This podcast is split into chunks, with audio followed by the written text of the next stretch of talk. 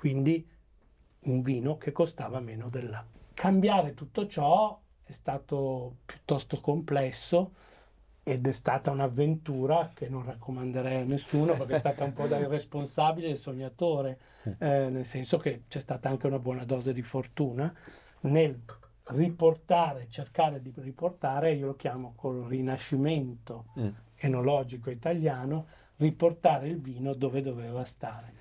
Un ospite che ha rifondato il settore enologico italiano con quello che oggi, 50 anni dopo la fondazione della sua azienda, è il Franciacorta più amato in Italia e nel resto del mondo. E quindi siamo molto molto onorati di avere con noi Maurizio Zanella, presidente e naturalmente fondatore di Cadel Bosco. Tra l'altro mi permetto di dire che questa carta è veramente bellissima e sicuramente con il concetto di marketing e di awareness avrà aiutato la vostra azienda. Ha aiutato molto sicuramente, però diciamo che il marketing, che non è stato il motivo per cui è stata ah. creata questa carta, è importante, anche se io sono allergico alla parola marketing perché nel nostro mondo, nel mondo del vino, contano 90% i contenuti e 10% il marketing. Quindi il marketing che comunque col quale dobbiamo convivere è importante, questa carta ha avuto dei riflessi, ma il motivo per cui questa bottiglia è avvolta da questa carta non è il marketing, è un fatto prettamente tecnico perché la bottiglia che abbiamo scelto è di colore trasparente e la luce eh, contamina in pochissimo tempo la qualità del contenuto se non è protetto da una carta anti-raggi UV come questa che fa sì che il vino possa rimanere alla luce senza deteriorarsi. Quindi è importantissimo e vi faccio i complimenti perché nove volte su dieci quando mi trovo una bottiglia la trovo sempre spacchettata. Senza. Complimenti perché l'avete tenuta nella sua esatto. confezione che raccomandiamo sempre debba essere tenuta fino a quando non si stappa la bottiglia. Fino per cui, a quando si stappa. So. Grazie eh, del fatto del rispetto che avete avuto. Andiamo un po' a vedere quello che è stato il tuo percorso. Sappiamo che fin da giovanissimo hai avuto un po' uno spirito ribelle, con anche dei contrasti con il sistema scolastico. Quindi raccontaci un po' come si collega questo tuo aspetto personale con quella che è stata poi la tua passione per il vino e la fondazione poi di Cadel Bosco. Beh, ero, ero molto giovane eh, perché non avevo ancora 15 anni quando eh, nasce il 68 il 70, quindi non ero sicuramente maturo eh, per aver convinzioni politiche. Quindi quando ero circondato da un certo tipo di borghesia milanese eh, ero dalla parte più estrema da una parte, poi mi cambiano scuola, vado in una scuola più, eh, come dire, meno borghese e più popolare, ovviamente sono passato dall'altra parte in modo da essere sempre da solo in mezzo a tutti gli altri ed essere in contrapposizione all'idea degli altri. Quindi mm. il fatto di non accettare mai una situazione che mi stava attorno forse è una delle componenti che hanno fatto sì che in un momento, quando sono entrato nel vino, in cui il vino italiano era quantità ed era umiliazione dell'agricoltura e del contadino, perché l'industria ha umiliato il contadino e l'agricoltura pagandolo poco e facendo dei vini massivi e quindi mi sono messo dalla parte del contadino per dire no, è un sistema sbagliato, per cui l'analogia diciamo di un essere ribelle a una situazione che mi circondava penso sia la caratteristica che ha contraddistinto la nascita di Cadelbosco che è stata una delle prime aziende nel portare avanti un discorso non più sulla quantità ma sulla qualità e, e quindi trovarsi di fronte a situazioni molto complesse e difficili perché essere i primi porta sempre eh, ovviamente dei rischi e dei problemi. In tutto ciò, eh, se non avessi avuto un padre spirituale come Veronelli, che è stata la persona che ha agevolato in Italia questo percorso in maniera straordinaria, quindi di valorizzare più chi fa la materia prima che chi la trasforma, che è una cosa secondo me di una semplicità e di una logicità disarmante che ma fino a quegli anni era completamente disattesa. Sicuramente il tempismo è diciamo, una botta di culo non fa mai male, quindi questo ha contribuito molto, ma bisogna anche riconoscerti tanti meriti in questa fase iniziale di Ca del Bosco, perché tu inizialmente la fondi a 16 anni e pochi anni dopo entri nel mondo della ristorazione milanese con un modello direct to consumer, cioè un modello che diciamo non fa parlare di sé prima di 40 anni dopo, cioè sei stato un luminario diciamo, sotto questo punto di vista. Quindi qual è stata l'intuizione che ti ha portato ad adottare prescindere questo modello di business e quali sono state le sfide principali che hai vissuto in questa prima fase? Venivamo da un'Italia che aveva devastato eh, la qualità e le tradizioni e la cultura di un paese eh, che di secondo nome, non tutti lo sanno, si chiama Enotria, quindi terra del mm. vino, mm. che ha portato il vino ai romani durante l'impero in tutto il mondo, quindi abbiamo radici e tradizioni straordinarie che però diciamo che in, in un secolo fra il 1870 e il 1970, eh, in questo secolo tutte queste tradizioni, tutta questa cultura è stata mh, compromessa in maniera importante perché l'industria doveva dare al consumatore un vino che fosse estremamente eh, economico e che serviva a sostentare la vita delle persone, per cui il vino in Italia era come il riso in Cina mm-hmm. o la vodka in Russia, per cui era un bene di prima necessità per vivere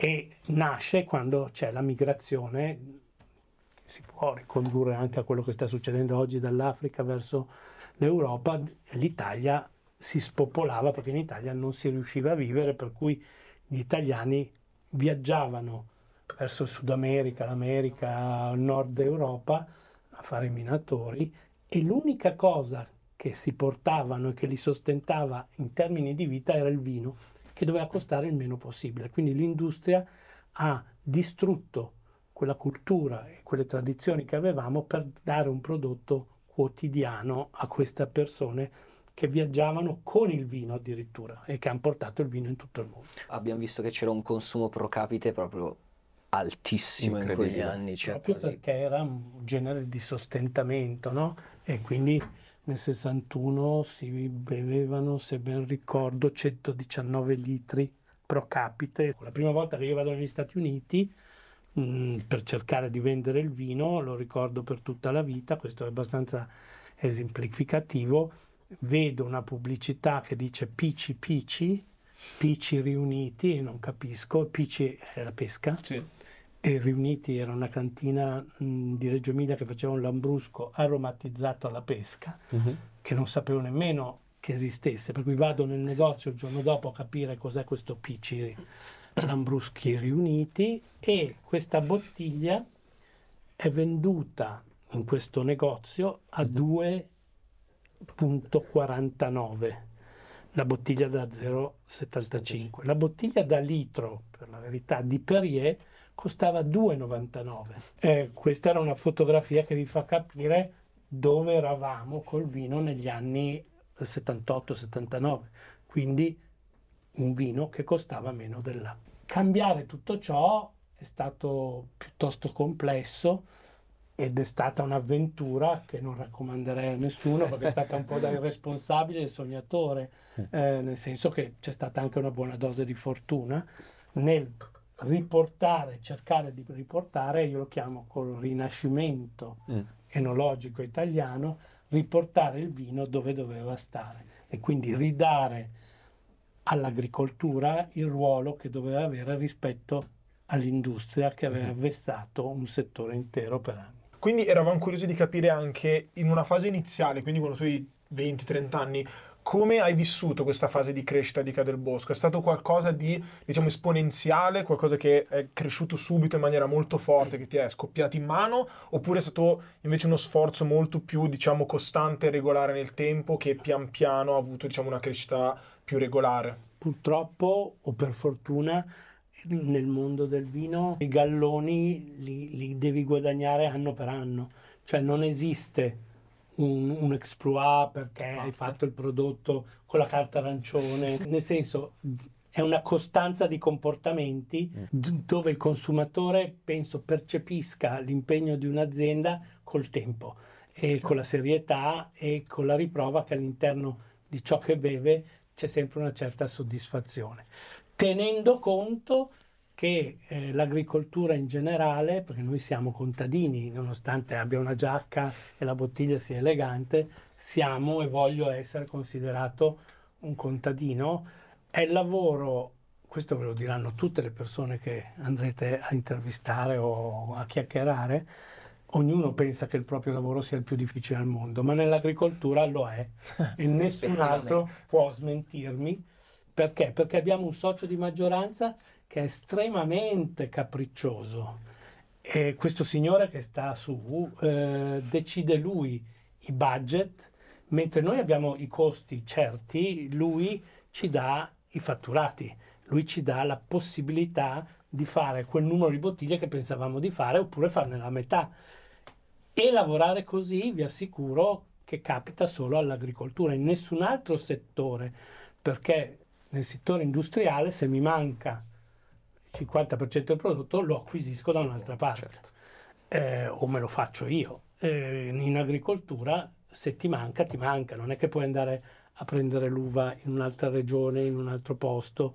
Un altro tema che non possiamo non affrontare è sicuramente lo scandalo del metanolo che c'è stato nel 1986. Quindi è molto affascinante vedere proprio questa relazione tra un periodo storico dove le aziende vinicole italiane hanno toccato il fondo, però dall'altra parte c'è stata quella che possiamo considerare come proprio una riscoperta della qualità di cui parlavamo prima. Innanzitutto come avete affrontato voi in azienda questo periodo e come avete comunicato a tutti la vostra importante altissima qualità che da sempre è un pilastro di Cadel Bosco.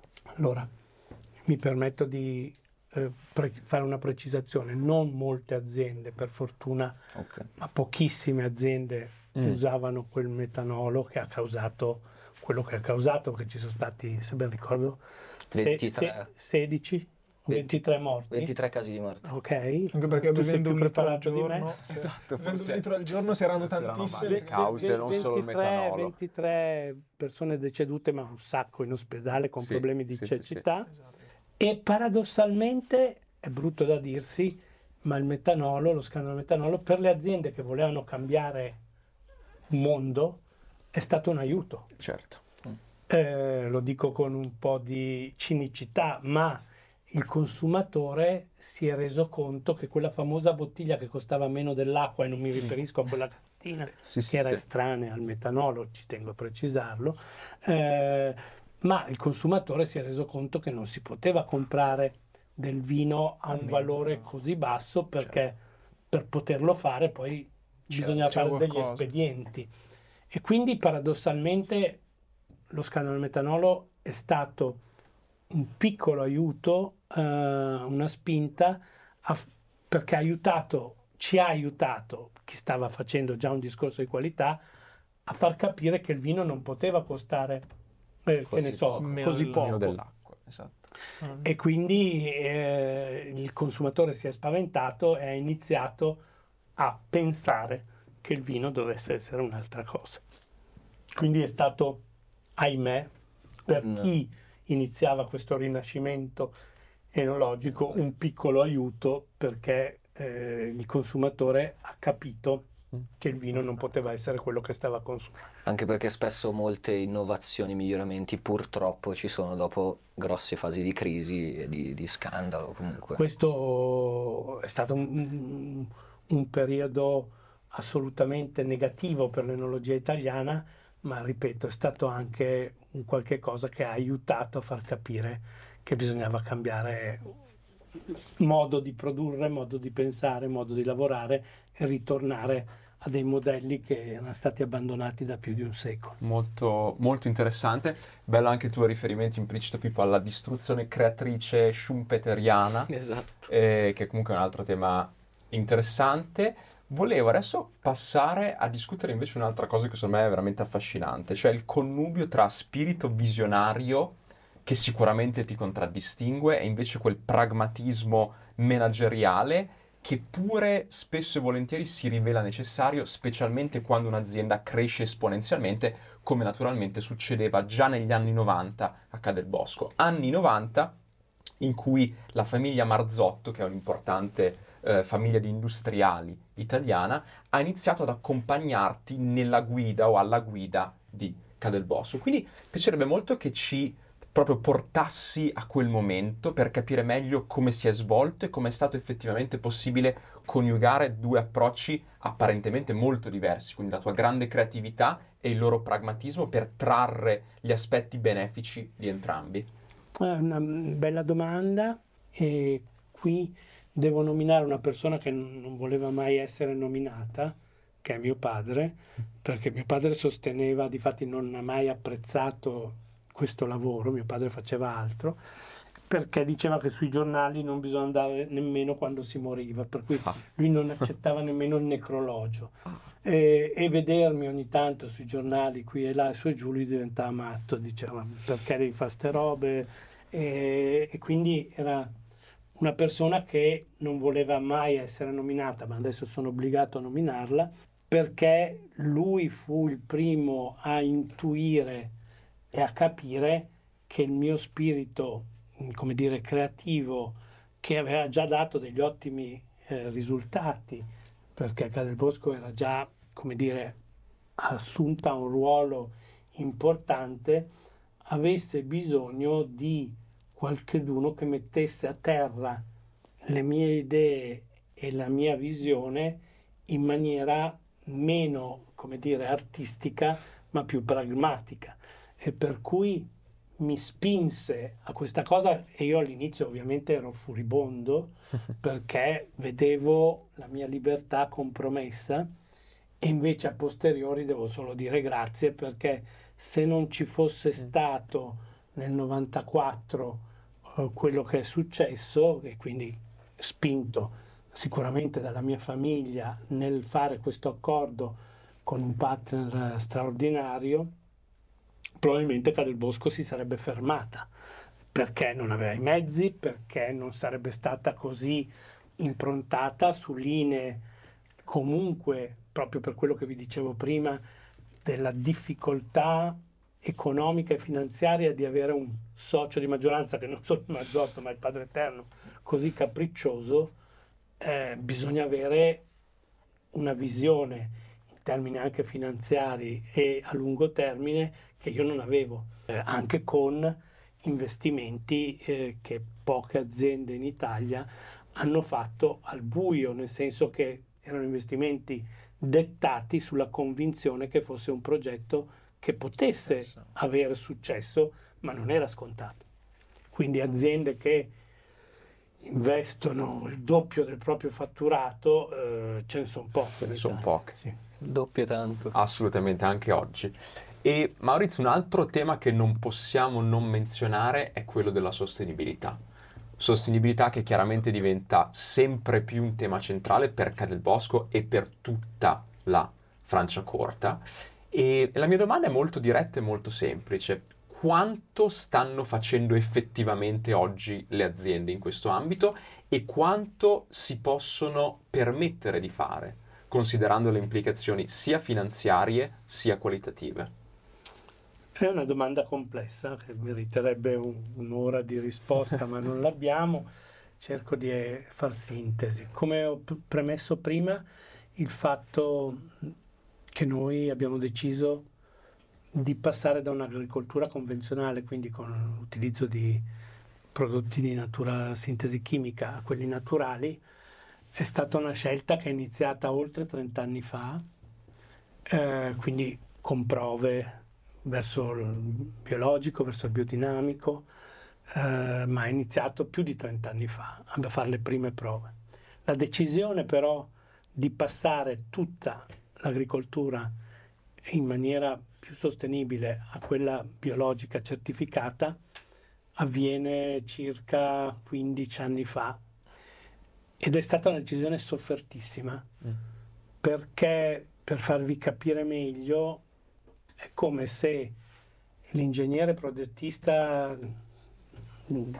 responsabile dei progetti de, della Ferrari Auto gli viene detto, anziché di pensare a progettare un motore elettrico, ma di fare un motore a carbone, a scoppio. Il nostro responsabile agronomo, con noi da più di vent'anni, ha dato le dimissioni. Ah, proprio così. E beh, se tu dici a Eh, uno, certo. Certo, certo. sei motore a benzina, e lui si aspetta e dice fammi quello Più elettrico che, Mm-hmm. che ha Esatto. cavalli. Tu invece gli dici fammi il motore col carbone a caldaia La spinta addirittura. e lui ti guarda e dice ma eh, cosa sto a fare io? Cioè l'innovazione, ok? Mhm. Finisce Sì. E quindi non sono d'accordo. Allora, è difficile spiegare a una persona che devi avere un compromesso perché tale è alla nostra latitudine. Mm.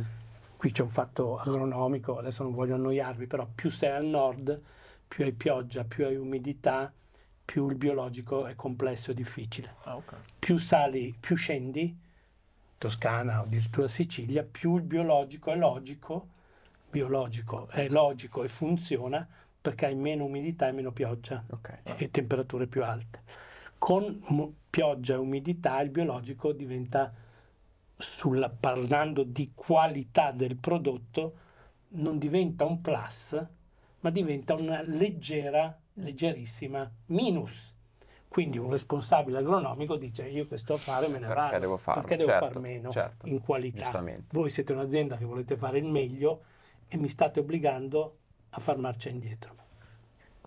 Quindi per noi è stata una scelta dolorosissima perché sapevamo di non andare incontro a un miglioramento assoluto della materia prima, ma sapevamo, e lo sappiamo e ne siamo straconvinti, che dobbiamo salvaguardare per noi, i nostri figli, i nostri soci, l'asset più importante e di maggior valore che abbiamo, che è la terra. E facendo appunto riferimento a questo tema e tornando sul nostro socio di maggioranza che hai nominato prima, un altro tema che purtroppo in realtà oggi è all'ordine del giorno è quello del cambiamento climatico e del riscaldamento globale e è particolarmente rilevante per questo settore, per l'industria vinicola, appunto perché come abbiamo poi già visto direttamente molto l'anno scorso, abbiamo meno precipitazioni, temperature più alte che rendono proprio la terra stessa meno produttiva, no? Quindi c'è poi un impatto diretto anche banalmente sul numero di bottiglie che poi voi potete produrre ogni anno E sulla qualità. e sulla qualità, esatto, maggior ragione.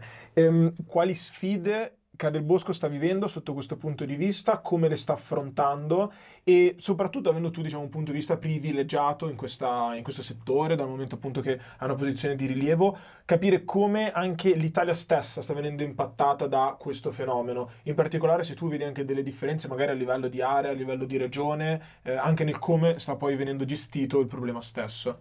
Allora, l'approccio di Cadel Bosco nei confronti di questo che eh, è attualmente un potenziale problema che ci preoccupa, ma non a livelli tali da cambiare radici, tradizioni, storia, cultura, che anche se breve per 50 anni sono veramente pochi nel nostro mondo, perché servono secoli per affermare un territorio, una cultura, una tradizione. Quindi siamo ancora in una fase di crescita perché non abbiamo ancora quelle tradizioni, quelle culture necessarie per affermare una zona.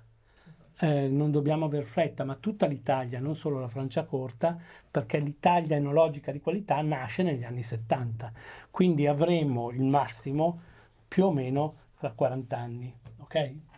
Perché dobbiamo affermare una cultura che ci manca, una tradizione perché prima l'avevamo, come detto, buttata un po' Mm. via, avevamo guardato ad altri obiettivi. Quindi premesso che in 50 anni non abbiamo ancora fatto un periodo che io considero di almeno un secolo per arrivare a dire ho costruito una reputazione territoriale importante e parlo in questo momento per la Franciacorta, Cadel Bosco approccia questo problema con prudenza. La vite è la pianta insieme all'ulivo che più resiste alla carenza d'acqua. Cioè una pianta di vite adulta può vivere tranquillamente e produrre anche se per tre mesi non piove. Però deve essere una pianta vecchia, radicata, a posto. Se parliamo di una pianta che ha 5-6 anni va in difficoltà come siamo andati quest'anno. Quindi adesso c'è una corsa al pensare che bisogna irrigare. Io condivido il fatto che bisogna pensarci, ma sono molto più prudente nel dire eh, che è la soluzione di un problema della carenza d'acqua è irrigare, perché irrigare eh, presuppone il fatto di saperlo fare, cosa che non siamo capaci, che non l'abbiamo mai fatto, eh, presuppone il fatto che se non c'è bisogno d'acqua gliene dai, aumenti le produzioni e abbassi la qualità. Il problema del cambio eh, climatico che sta affrontando l'enologia mondiale, non solo della Francia corta, va affrontato sicuramente pensandoci, ma con molta prudenza. Eh, questa è la nostra posizione. Cadelbosco in particolare ha deciso già da dieci anni di aumentare l'altitudine dei terreni. Quindi noi non compriamo più o non gestiamo più vigne che siano sotto i 250 metri ma vogliamo andare 300, 400, 500, adesso avremo una vigna tra poco a 600 metri. Cioè alzandoci impattiamo evidentemente sul cambiamento climatico, rispondiamo aumentando l'altitudine e cercando quindi di avere maturazioni meno precoci. Questo è un aspetto per Calebosco molto importante che ancora oggi non ha avuto problemi sostanziali tranne nella 22 per la carenza d'acqua sugli impianti giovani, eh, sugli impianti che hanno meno di 10 anni, perché a 10 anni la vita non è ancora formata, non ha ancora le radici sufficientemente profonde per beccare quell'acqua che gli serve se non piove per tre mesi. Okay? okay. La seconda cosa che stiamo facendo è di verificare dei vitigni eh, resistenti, più resistenti di quelli che abbiamo adesso, cioè mm. geneticamente mm. trovare delle varietà che abbiano una capacità di resistere al freddo e alla siccità, perché questi sono i due problemi che sono opposti, perché uno è la siccità e l'altro è il, la, la, resistenza al freddo, quindi il germogliamento più tardivo per evitare le brinate. Terzo è un vitigno che abbiamo già trovato locale che si chiama Erba Mat, che stiamo modificando geneticamente, non facendo un OGM, attenzione, incrociando con altre varietà per avere un eh, vitigno che sia fortemente legato alle tradizioni del territorio e non ci sia in nessun'altra parte del mondo, si chiama Erba Mat, okay. che c'era solo in Franciacorta e nella Valle Camonica, eh, che è la valle sopra Franciacorta, e quindi stiamo lavorando su questa, sui vitigni resistenti, le altitudini e su erba mate. Naturalmente dovremo prendere in considerazione anche con prudenza il fatto di avere acqua nel caso in cui si manifesti un protrarsi di queste situazioni, che però nei tempi sono sempre state cicliche, okay. nel senso mm. eh, in questo momento si stanno accentuando, ma chi l'ha detto che fra dieci anni virino e cambino in un altro senso. E per concludere invece dobbiamo risumare una, una vecchissima rivalità no? che ci accompagna da Cesare contro i Galli, poi Materazzi Zidane, quindi adesso diciamo concludiamo con mh, mm, la regione non, che non possiamo nominare in Francia, facciamo Champagne contro Franciacorta, nomino io. Sì, sì io non la rischio. Esatto, ti tolgo Ma è, è, un meraviglioso, è un meraviglioso mondo, io adoro quel vino. Eh, che non nomino, ma ci sono dei vini straordinari. La cosa molto bella è che sono due vini diversi, così come Zidane e Materassi erano diversi, uno aveva delle caratteristiche, uno delle altre, al di là di quelle caratteriali, voglio dire, anche per come giocavano al pallone. E lo stesso è qui. Eh, sono due vini eh, completamente diversi. Perché? Perché uno è fatto più a nord, l'altro è fatto più a sud e quindi questa rivalità è solo come dire, per una storia eh, ed è una storia in cui loro hanno solo 250 anni di storia solo più di noi E quindi è molto bello, almeno questo è il mio pensiero, pensare a Davide contro Golia, perché eh, abbiamo l'opportunità, e non sto parlando di Castel Bosco, sto parlando di, di Franciacorta, di un comparto, di avere un vino più ampio come possibilità di abbinamento, mm. ah, perché è meno acido e non ha bisogno di addizione di zucchero come l'altro, quindi l'altro vino è straordinario come apertura, come aperitivo, come perché è molto più verticale, è un vino in molti casi ci sono dei prodotti fantastici che noi non faremo mai. Ma noi faremo un'altra cosa e stiamo facendo un'altra cosa che non ha nessun timore reverenziale nei confronti dell'altro perché sono diversi. La cosa quindi che dobbiamo imparare è di avere un po' più di orgoglio verso quello che facciamo e far capire che stiamo facendo un prodotto diverso, che non ha nulla in comune con quello, ma che ha molte più possibilità di adattamento gastronomico, mentre quello lo puoi prendere, che ne so, con le ostriche come aperitivo, con Franciacorta puoi andare quasi fino alla carne, perché è più vinoso ed è meno acido e quindi ha possibilità di fruizione più ampie. Un'altra cosa, come voi mi insegnate, nel vino si applica poco, ma in tutte le altre economie è importantissimo, è la quantità prodotta. Stiamo parlando di prodotti che spesso raggiungono i vertici di posizionamento e tanto più posiziono meglio, tanto più sono le chance di creare brand awareness. Se io faccio, come facciamo, il 10% della loro produzione, ho la possibilità di posizionare molto meglio 30 milioni rispetto a 300. Mm. Ok. Quindi di rendere più esclusivi 30 milioni dei 300. Però ci devo credere, Bello. devo avere una visione e devo capire che non è affatto impossibile, ma è super possibile.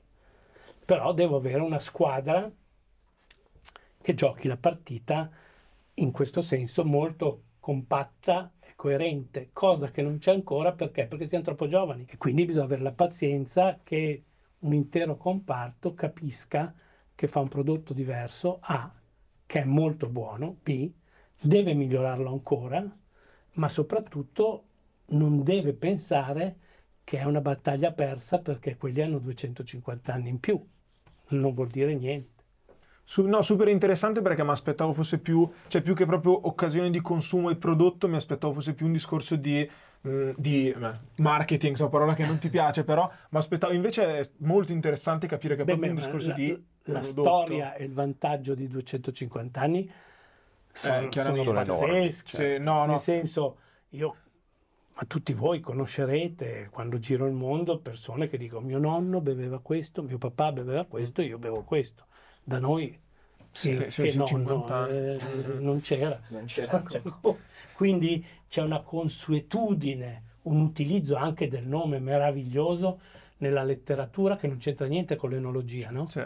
Cioè, quanti telegiornali dicono hanno brindato a magari hanno bevuto prosecco, voglio dire, eh, e non è vero che hanno brindato, ma brindare a quel, quel nome fa parte di una letteratura che si è esatto, consolidata sì. in 250 anni.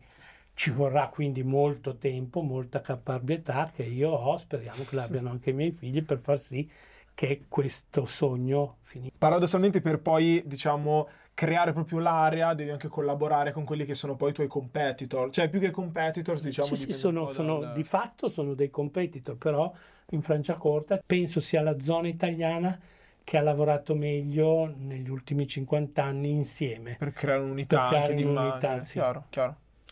Eh, per lasciare una suggestione a chi ci sta ascoltando, se tu potessi tornare indietro a uh, Maurizio, sedicenne, prima che fondasse Cadel Bosco, che consigli ti sentiresti di dargli?